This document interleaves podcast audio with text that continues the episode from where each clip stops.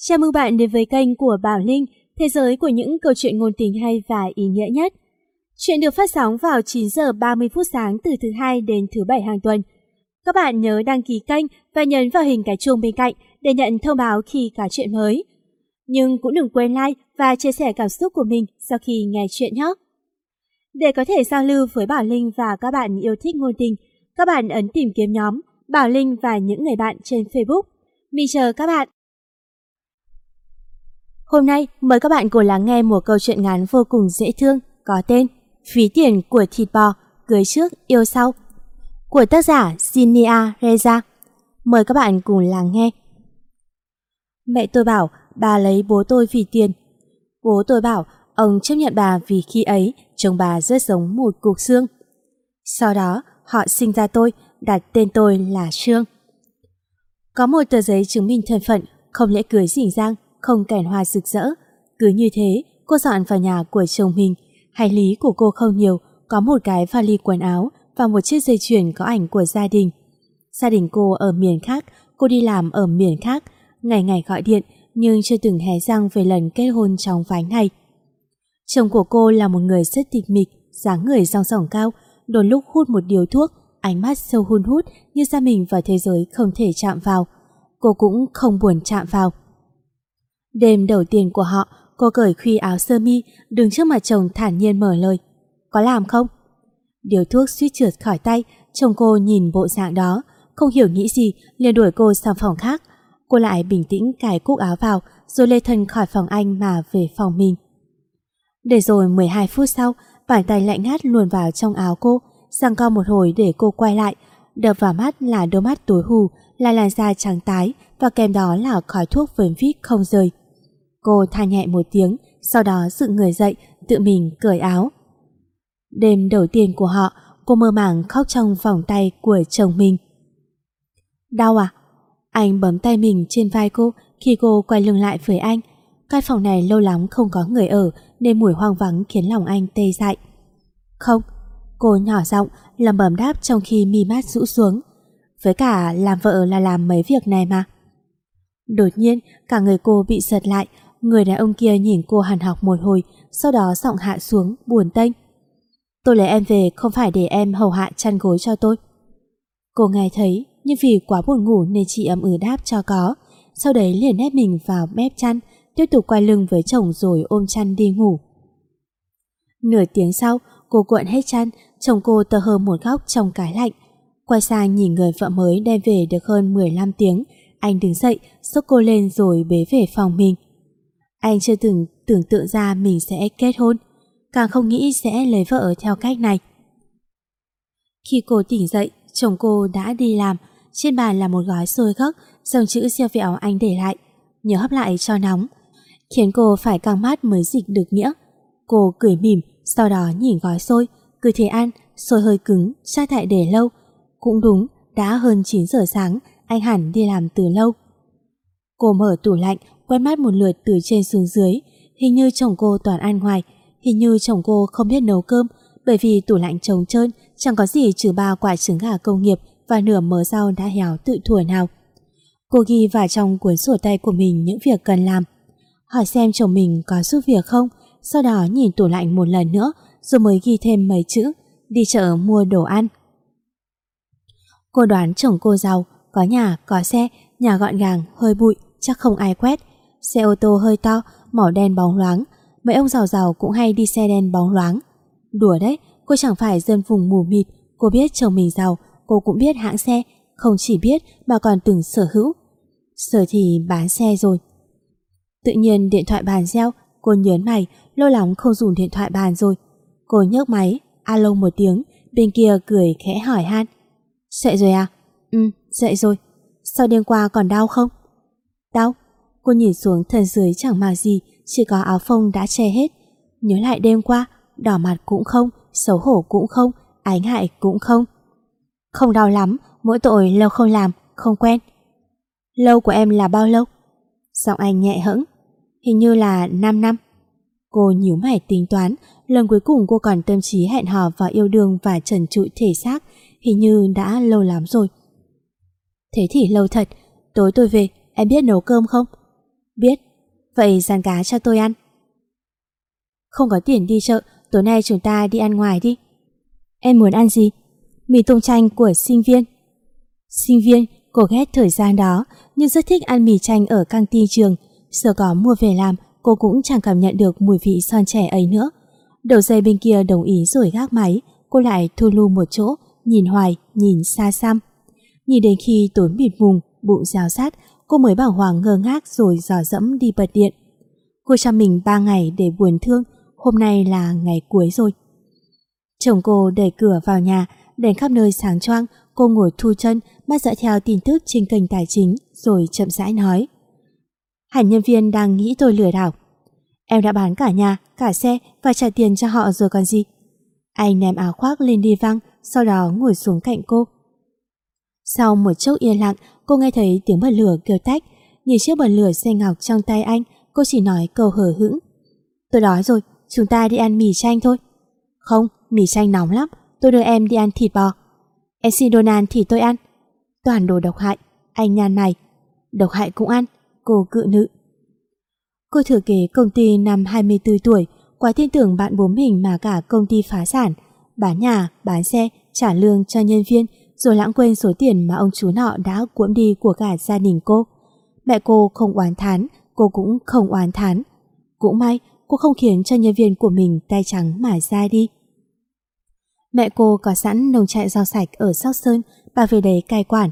Còn cô dù nốt 32 triệu còn lại lang thang đất Sài Gòn, tình cờ gặp người đàn ông Hoàng Kim đang đứng đợi mẹ ngay tại sân bay. Mà mẹ của người đàn ông Hoàng Kim là bác gái cô ngồi cạnh, dù nhìn bà hơi lạnh mà cho mượn áo khoác vừa gọi thêm chăn. Sau đó còn dù gì nói chuyện. Chủ yếu là bà nói. Một lúc sau khi tàu bay lững thững trên không, bà ủ tai nên mới ngừng, sau đó nhắm nghiền mắt ngủ. Cháu có ai đón chưa? Cô lắc đầu rồi nói. Cháu đi taxi cũng được. Giờ này taxi đông lắm, cháu lên xe cùng cô, con trai cô đưa về. Cô toàn từ chối, hành lý đã được người đàn ông Hoàng Kim kia nhấc đi. Họ đã từng gặp nhau trong bữa tiệc doanh nghiệp cách đây nửa năm. Khi đó, cô không hề biết anh hút thuốc. Trên xe rất rôm rả, cô chỉ cười hùa góp vui. Đến lúc nghe anh hỏi cô xuống đâu, cô mới giật mình nhớ ra là cô chưa đạt phòng, chỉ có xách thân mình lên rồi đi thôi. Khách sạn Rex, cô đáp, đó là khách sạn duy nhất mà cô biết. Xuống đến nơi rồi, cô sẽ tìm được nhà ở thôi. 32 triệu, chắc đủ cho du lịch 7 ngày. Lúc cô gặp lại anh trên đất này, cô đang đi lạc, điện thoại hết pin, ví bị móc. Cũng may cô không để nhiều tiền mặt trong người. Cũng may cô không bị chém. Cô chẳng quan tâm mình đi đâu nhưng không có ý định rũ bỏ. Lần đầu tiên trong suốt cả tuần biến động vừa qua, cô mới bắt đầu có cảm giác. Trước đó là trống rỗng, bây giờ là bất ổn và thất vọng. Cô đá đá mấy viên sỏi dưới chân, sau đó nhìn đèn xanh đỏ và dòng người, thở dài. Tôi tưởng cô ở quận nhất.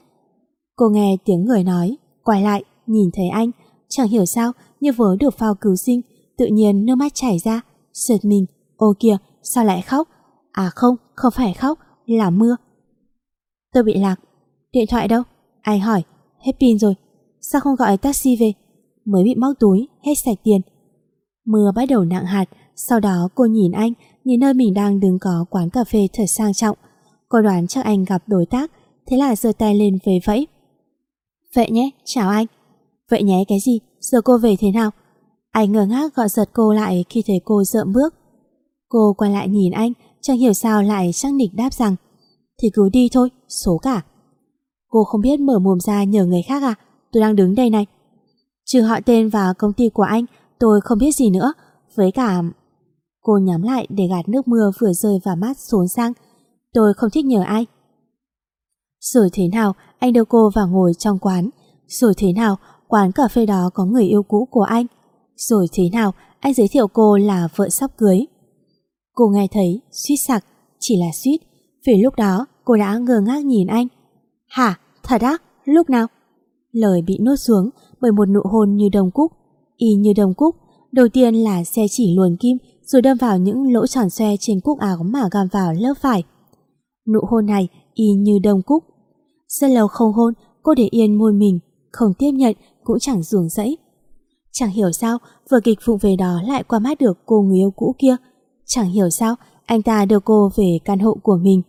Chẳng hiểu sao, hôm đó cô ngồi kể lại chuyện đời mình. 26 tuổi, tuy chẳng trắng tay, nhưng những gì còn lại chỉ là phần cạn gợi lại sau sóng gió. Ít ra, mẹ tôi vẫn đủ sống. Cô nhẹ nhõm cười, không chắc đó là nụ cười, chỉ là môi kéo thành hình vòng cung, hơi chênh chếch. Vậy cô tính thế nào? Cách nhanh nhất thì kiếm triệu phú nào đó mà móc túi rồi cướp lại công ty. Cô nói rồi kèm theo hai tiếng ha ha rỗng tuếch khô khốc. Cách còn lại là đi làm công ăn lương, không khát khao đòi lại công ty. Thế cô muốn cách nào? Anh đưa cho cô một tách trà đen nóng hổi và một ít bánh trà. Cô im lặng, ôm lấy cốc trà ấm nóng, bôi rồi ngập trong lòng bởi cô chẳng muốn gì hết, không gì cả. Tôi muốn ăn thịt. Cô nói ngay khi suy nghĩ cẩn thận, xưa này kiếm tiền đều là để ăn thịt, sau này kiếm tiền chắc cũng chỉ để ăn thịt. Cô không ở rách hả? Phá sản còn ở rách được sao? Cô bán ánh mắt như thể anh ngu ngốc lắm, đối phương đón nhận ánh mắt bằng nụ cười, sau đó tiếp tục câu chuyện. Thế này đi, cô làm vợ tôi trong một năm, tôi giúp cô lấy lại công ty. Cô nghiêng đầu, điều kiện này anh thiệt nhiều hơn là cô thiệt, là kẻ làm ăn đã lâu. Cô hiểu, chẳng có chuyện mỡ dâng miệng mèo như thế. Cô chớp mắt, trông đợi thêm điều kiện đi kèm, nhưng đó là tất cả những gì anh nói. Tại sao tôi lại cưới anh? Cô đẹp, thả nhiên cực kỳ. Không thiếu hot girl mà. Cô nhíu mày. Gia thế tốt, học phí ổn, cô lắm chỉ hơi xui xẻo. Cô nhớ mày, sau đó như đều đều đọc ra suy nghĩ của người đàn ông đối diện. Anh muốn dùng danh nghĩa chồng tôi để khi thâu đóm từ công ty, anh sẽ sát nhập luôn. Sao sợ các nhân viên cốt cán rời bỏ khi bị đổi chủ lần nữa, anh lấy tôi làm cái đảm bảo rằng họ vẫn được đãi ngộ như ban đầu và niệm tình một thời làm việc dưới thời của bố tôi mà ở lại. Hơi sững sờ nhưng vẫn nhoẻn cười hài lòng. Thông minh. Thế cũng được. Thế bao giờ tôi được ăn thịt? Cô về nhà lấy sổ hộ khẩu đi đã, có rồi sẽ đi đăng ký kết hôn. Không tổ chức đám cưới. Cô nhíu mày, không phải người ta trước khi cưới còn phải xem tỉ vi, chọn ngày lành, làm lễ dạo ngõ, an hỏi, kết hôn các thứ hay sao? Đợi đến lúc lấy công ty về cho cô đã. Lại nụ cười ảo ảnh. Rồi sau đó cô ăn trộm sổ hộ khẩu của mẹ trên Sóc Sơn, ký xoẹt vào cái đơn kết hôn trang nghiêm ở phường, rồi còn làm cái ảnh cưới lệch lạc chỗ ủy ban phường. Cứ như thế thành gái có chồng. Bữa ăn ở MC Donald rất tốt. Cô thích ăn thịt, thích nhất thịt bò với phô mai, cô thích cả pizza. Thích thế, nhìn cô ăn rất ngon miệng. Anh tự nhiên muốn xem miếng bánh của cô có gì ngon hơn của anh không. Lúc vân tay định xin một miếng, cô chần chừ nhìn anh, rồi nhìn thịt, rồi nhìn anh, rồi nhìn thịt. Tiếc rẻ như thế thì không cần phải cho. Tôi chỉ tò mò sao trông em ăn ngon đến thế thôi. Anh phỉ cười. Được lời như cởi tấm lòng, cô khẳng khái gật đầu, sau đó cọng cụi ngoạng thêm một miếng to thật to. Mẹ tôi mà nhìn thấy em ăn như vậy, chắc sẽ nói em có mồm gào đấy. Chồng cô nói, nhưng vẫn đưa cái bánh còn nguyên vẹn về phía cô. Mẹ tôi cũng nói thế, anh không ăn sao? Tôi không thích đồ ăn nhanh. Anh lắc đầu. Thế anh ăn gì? Cô nói vậy, nhưng vẫn vừa lấy cái hamburger còn lại đặt cạnh mình, động tác ăn trộn đồ cực kỳ tao nhã. Cá rán. Thế mai để tiền ở nhà, tôi đi chợ rồi mua đồ cho. Còn nữa, trước đây anh ăn thế nào? Mua cơm hộp hoặc đi tiếp khách. Cô gật gù. Đêm hôm ấy, cô ôm bụng tròn ung ủng nằm cạnh chồng mình. Ăn quả no đâm ra tràn trọc, chồng đã ngủ từ lúc nào. Cô liền ngồi dậy, sau đó bước chân xuống giường. Kiều khắp nơi không có nổi cái bật lửa, cô nhìn bao thuốc trên tay mình rồi miên man nghĩ. Mẹ cô sẽ nói gì nếu biết cô lấy chồng rồi nhỉ? Cha sẽ chửi bới nhiều lắm. Mẹ cô sẽ nói gì nếu biết cô hút thuốc nhỉ? Cha sẽ đuổi cô ra khỏi nhà mất. Nghĩ mãi miết đến khi bóng người lù lù đứng sau cô lúc nào không hay. Làm gì đấy? Này, hay là tôi ly dị? Em mới kết hôn với tôi chưa đầy hai đêm, ăn thịt xong thì phủ tay chạy biến à? Ừ, cô gật gật đầu. Chứ mấy ngày nữa mẹ tôi mà gọi điện kêu tôi về xem mắt các kiểu thì phiền lắm. Lúc đó tính sau. Cái lúc đó đấy là ba ngày sau, khi cô đang trong bếp sàn cá, chồng ngồi phòng khách xem tin tức kinh tế. Điện thoại của cô vang lên, nhìn thấy cái tên trên màn hình, tim đập thỉnh thịch dữ dội. Mẹ à, con đây. Ba giờ con về, đi cũng hai tuần rồi còn gì. Mấy hôm nữa mẹ à? Là mấy hôm, về đi. Dạ, thế mai con về. Cô nói thêm mấy câu rồi cúp máy, sau đó quay sang nhìn chồng cầu cứu. Làm sao bây giờ, mẹ nhất định sẽ cạo đầu bôi vôi cô mất. Mẹ tôi nói mai tôi phải về. Rõ ràng là em tự đề nghị mai em về đấy chứ. Chồng cô ngẩng lên, nhìn cô rồi cười cười. Sao? Mai về thật hả? Không về không được, tôi sợ mẹ hơn sợ không có thịt để ăn. Anh bật cười, ừ, mai tôi về cùng em, ra mắt mẹ vợ. Anh tính nói gì? Nói thật. Cô nhíu mày, nhưng mà đến bước này thì sao cũng được, pháp luật đã công nhận, có không muốn cũng phải bó tay. Có một hôm, mẹ tôi nói rằng ngày xưa em lấy anh vì tiền, bây giờ em có tiền rồi, em bỏ anh được không? Bố tôi đang tỉ mẩn gọt lê cho mẹ tôi ăn, nghe thầy thế liền dừng lại, sau đó nhìn mẹ tôi, cười ưu nhã, mà buồn buồn đáp rằng em vẫn nghĩ là lời nói của em không làm tôi tổn thương à. Kể từ đấy trở đi, mẹ tôi không nói gì khiến bố tôi cảm thấy đau lòng nữa. Bố tôi bảo thật ra mẹ con rất muốn yêu nhưng mẹ con học mãi vẫn không biết cách yêu một người. Nên thôi, bố đành bỏ thời gian quý giá của mình ra để hướng dẫn mẹ con vậy. Mẹ đáp rằng thật ra mẹ có biết yêu mà, mẹ yêu thịt bò. Sau đó, bà liền gọi bố tôi là thịt bò. Vợ anh là một cô gái hơi quái dị, anh làm ăn đã lâu, quen biết bao nhiêu người, hiểu rằng ai cũng có mặt nạ của riêng họ, nhưng vợ anh giống như kiểu nửa đeo, nửa không đeo thứ mặt nạ đấy. Lần đầu gặp mặt ở bữa tiệc danh nhân kia, anh có thấy cô nói cười điềm đạm, sau đó cô luôn luôn giữ thái độ cực kỳ chừng mực, xem mọi thứ là đương nhiên và cực kỳ song phẳng. Chẳng trách công ty của cô tuy chưa đến mức tốt đầu, vẫn nằm trong doanh nghiệp phát triển đều đặn, cho đến khi biến cố ập đến. Lúc nghe tin tức trên TV, đầu tiên anh xem xét mức cổ phiếu, sau đó mới nghĩ đến liệu cô gái có bộ dạng bình tĩnh ngày hôm đó sẽ đối phó thế nào với sự đổ vỡ này. Đáp án đến còn nhanh hơn anh nghĩ lúc anh gặp cô ở sân bay. Cực kỳ rừng rưng, cực kỳ lạnh nhạt. Lúc gặp gia đình cô mới thấy cô không phải người hờ hững như thế.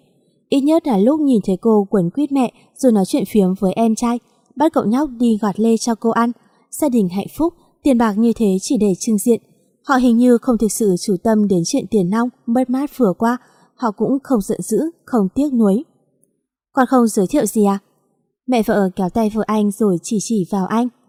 Lúc này, vợ anh như kiểu mới nhớ ra có sự tồn tại của anh, liền đam chiêu một hồi để tìm tư. Hôn phu của con, con quên không nói. Mẹ vợ mở to mắt nhìn, sau đó nhìn anh, nhìn vợ anh, cuối cùng kéo ghế ngồi xuống, bưng lên một cốc nước điểm nhiên ra lệnh. Kể rõ đầu đuôi. Anh vốn tính lên tiếng, nhưng cô lại bịa ra câu chuyện nửa thật nửa giả, càng nghe càng thuyết phục. Mẹ còn nhớ năm ngoái con có đi buổi tiệc doanh nhân không? Con gặp anh ấy ở đấy. Mẹ vợ nghe xong liền nhìn anh, anh gật đầu cười đáp. Dạ, cháu với cô ấy thật sự gặp nhau ở đấy, lúc đó cô ấy mặc váy xanh. Bọn con có trao đổi phương thức liên lạc, mẹ biết mà, đã gặp nhau vì lợi ích phối kết hợp giữa các doanh nghiệp, những chuyện ngoại giao này là lẽ đương nhiên. Vợ anh phẩy tay, hết sức tự nhiên nói. Sau đó, mẹ vợ nhíu mày, thì gọi điện, ăn uống, qua lại một hồi thì yêu thôi. Vợ anh nhón một vốc hạt bí trên khay mứt, cười thoải mái. Có điều xuyên suốt năm qua, chuyện công ty lưu bù nhiều quá, anh ấy mới chỉ cầu hôn con, mà qua vụ kia nên con chưa bảo cho mẹ. Hai tuần vừa rồi con đến Sài Gòn là ở nhà anh ấy. Con nói con quen, ăn uống mấy hồi rồi yêu. Mẹ vợ nhào mắt. Vâng, nhưng cậu ta ở Sài Gòn, con ăn uống cùng thế nào được? Phương Anh bĩu môi đáp. Hồi còn là học sinh đạp xe, con còn vụng trộm yêu đương một người ở phương xa những 4 năm. Giờ mẹ hỏi câu này có vô lý không? Lúc này anh trợn mắt nhìn cô. Cô mới vô lý ấy. Ai vụng trộm được những 4 năm yêu xa cơ? Sau đó vợ anh luyên thuyên thêm thứ gì nữa. Anh ngẩn ngơ ngồi nhìn, cả lúc càng không hiểu. Rõ ràng ngay từ đầu đã có thể đối phó được với mẹ mình, sao vợ anh còn lo lắng. Mãi sau này mới biết đấy là thói quen cẩn trọng của cô, luôn tìm ra những khuynh hướng tiêu cực, sau đó tỉ mẩn tìm cách giải quyết. Vợ anh bảo nếu như cô không biết lo lắng, cô chắc đi tu tiên được rồi. Anh nghe thế, chỉ cười nhạt, sau đó gật gật đầu. Chuyện với nhà cô đã giải quyết xong, anh với cô chưa công bố mình là vợ chồng hợp pháp. Lúc về Sài Gòn, chỉ có cô tiễn anh, gọi tiễn trở sang mồm, cô thả anh ở sân bay, sau đó thúc taxi quay về, không hề quyến luyến, cũng chẳng nhớ nhung hay dặn dò. Cứ như thế, họ tách biệt thêm một tuần. Mẹ cô đôi khi hỏi, yêu đương gì mà không gọi điện nhắn tin cho nhau. Cô đều đáp anh ấy bận, con cũng có việc, mẹ cũng biết tính con khô khan, không giỏi thể hiện cảm xúc. Đừng nói không giỏi thể hiện cảm xúc, nói cô không có cảm xúc, người quen biết cô nhất định đồng ý. Cô không đi tìm việc vội, mẹ cũng không thúc giục, biến cố vừa rồi Bà biết cô là người đau lòng hơn bất cứ ai, tự trách hơn bất cứ ai, nên cứ để cô nằm trong bóng tối một thời gian. Đến đúng lúc cô sẽ lại phơi mình ra ánh sáng. Mẹ, con đi quang hợp đây. Đi quang hợp là đi ra ngoài chơi. Lúc anh gọi điện cho cô, phải đến hồi hết trường thứ bảy cô mới nhấc máy. Tôi nghe, xả cách muôn trùng. Mẹ tôi biết chuyện chúng ta kết hôn rồi. Anh nói nhanh, giọng điệu vội vã. Không có tiếng đáp lại, cô im lìm rất lâu. Chuyện này không nằm trong tiền liệu của cô. Cô chưa có kế hoạch, cũng chưa kịp lo lắng. Bây giờ chuyện xảy ra đột ngột, cô nhất thời không biết phản ứng ra sao. Em còn nghe điện thoại không? Anh sụp xã. Không phải là anh không có cách giải quyết. Chuyện kết hôn của anh, mẹ anh cũng mong từ lâu, anh có thể giải quyết êm đẹp. Anh gọi cho cô chỉ có một mục đích, xem cô sẽ phản ứng như thế nào. Đợi chừng 2 phút, cô mới mở miệng hỏi. Vì sao mẹ anh biết? Bà đến nhà tôi, dọn nhà thì thấy quần áo của em, sau đó thấy tờ giấy đăng ký kết hôn của chúng ta. Anh nhíu mày, xem chừng cô vẫn bình tĩnh. Ừ, đó là mẹ của anh, anh chắc là lo được, giống như tôi đã lo giải thích cho mẹ tôi. Thế nhóc? Thế nhóc, chỉ có vậy. Em không nghĩ đến cảnh mẹ tôi sẽ đến nhà em làm ầm ĩ hôn sự sao? Ừ nhỉ, cô chậm rãi đáp, hình như suýt thì quên. Vậy anh nói tôi cần làm gì? Tôi đặt vé máy bay, mai em về đây, chúng ta nói với mẹ. Lúc ngồi trước mặt mẹ chồng, cô vẫn đoàn trang nghiêm chỉnh, ánh mắt thẳng băng, dáng ngồi cũng nghiêm túc hiền thục. Cô hơi chớp mắt, sau đó mỉm cười khách khí với mẹ chồng. Mẹ cứ tưởng rằng thằng con chờ đánh của mẹ rước mấy đứa hoang đàn về, nhưng nếu là con thì tốt rồi. Cô chớp mắt, cô và mẹ chồng gặp nhau được đúng một lần trong khi cô đi máy bay. Lúc lên xe, cô cũng tỏ vẻ hời hợt với chồng mình. Tại sao bác gái lại thân thiết đến thế? Con cũng thật là, hôm gặp chồng con ở sân bay, sao còn tỏ vẻ không quen biết chứ? Mẹ có cấm cả chuyện hai đứa yêu đương đâu, tại sao lại không thèm nói với mẹ? Dạ, lúc đấy con cũng bị ngại, tại con chưa gặp mẹ bao giờ. Khi ấy con thực sự rất oán trách chồng con. Cô ngọt ngào cười, nói rồi không chớp mắt, từ chữ nói ra cứ thể thuyết phục mẹ chồng. Ừ, tại con trai mẹ hết. Bà hùa theo cô, bắt đầu nạt nộ anh, anh cũng chỉ nhìn cô, nhún vai chịu khổ. Anh thừa nhận mình lừa cô một vố, anh có thể giải quyết tốt hơn, nhưng anh muốn ràng buộc cô một chút, phải để bố mẹ anh biết cô là vợ mình, ít nhất sẽ không lang thang đi chung cha ai nữa hoặc thả thính ai. Cô rất đẹp, cũng rất duyên dáng, biết đâu lúc anh không để ý sẽ là lúc cô bay đi. Cô đem cho anh bao thuốc lá, nghĩ một lúc rồi hỏi, anh thích tôi rồi à?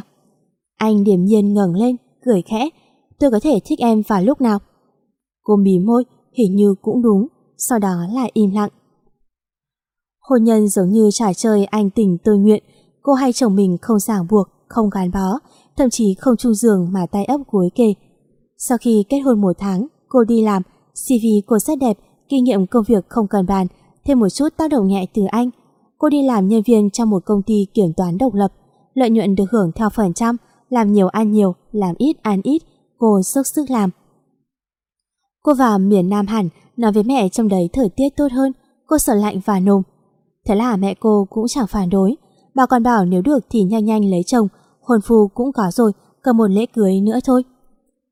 Cô đáp vâng, sau đó cúp máy, rồi bắt đầu vào bếp nấu ăn. Chồng cô bảo hôm nay anh về sớm, muốn mang cho cô một bất ngờ. Cô ngồi đợi, đến 8 giờ chồng chưa về, liền lự củi ăn một mình.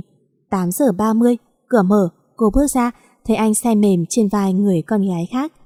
Cô nhíu mày, 18 giờ 30 mà đã say mềm, anh đi nhậu từ sớm hay là tiểu lượng yếu? Anh ấy uống kém lắm à? Là câu đầu tiên cô hỏi. Cô gái đưa chồng cô về ngơ ngác. Không phải bình thường nên hỏi cô là ai, sao lại về cùng chồng tôi sao? Là phiền cô quá, cảm ơn cô. Cô ăn gì chưa? Tôi có nấu cơm này, cho hai người ăn, mình tôi ăn không hết. Tình huống này sai rồi, theo kịch bản thường thấy phải là gào lên, cô là ai, chồng tôi ở chỗ cô làm gì, chứ không phải mời cô ăn đâu.